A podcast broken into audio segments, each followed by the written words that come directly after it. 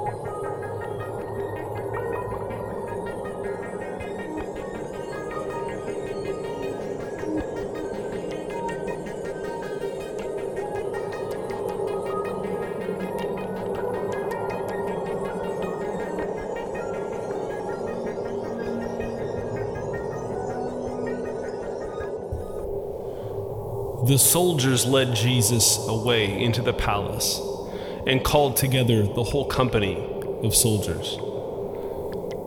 They put a purple robe on him and then twisted together a crown of thorns and set it on his head. They began to call out to him, Hail, King of the Jews! Again and again they struck him on the head with a staff and they spit on him. Falling on their knees, they paid homage to him. And when they had mocked him, they took off the purple robe and put his own clothes on him again.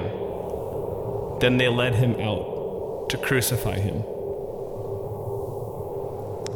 They brought Jesus to the place called Golgotha, which means the place of the skull. They offered him wine mixed with myrrh, but he did not take it and they crucified him there. It was nine in the morning when they crucified him. The written notice of the charge against him read, King of the Jews.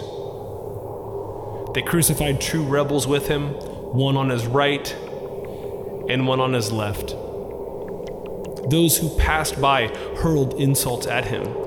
shaking their heads and saying, So, you who are going to destroy the temple and rebuild it in three days, well, come down from the cross and save yourself. In the same way, the chief priests and the teachers of the law mocked him. He saved others, but he can't save himself? Let this Messiah, the King of Israel, come down from the cross that we may see and believe. At noon, darkness came over the whole land until three in the afternoon. And at three in the afternoon, Jesus cried out in a loud voice, saying, My God, my God, why have you forsaken me? With a loud cry, Jesus breathed his last and gave up his spirit.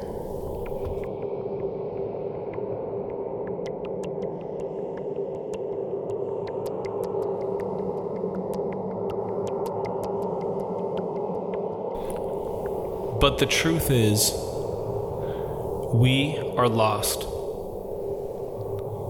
Lost into the empty day, the darkening sky, the sundered love.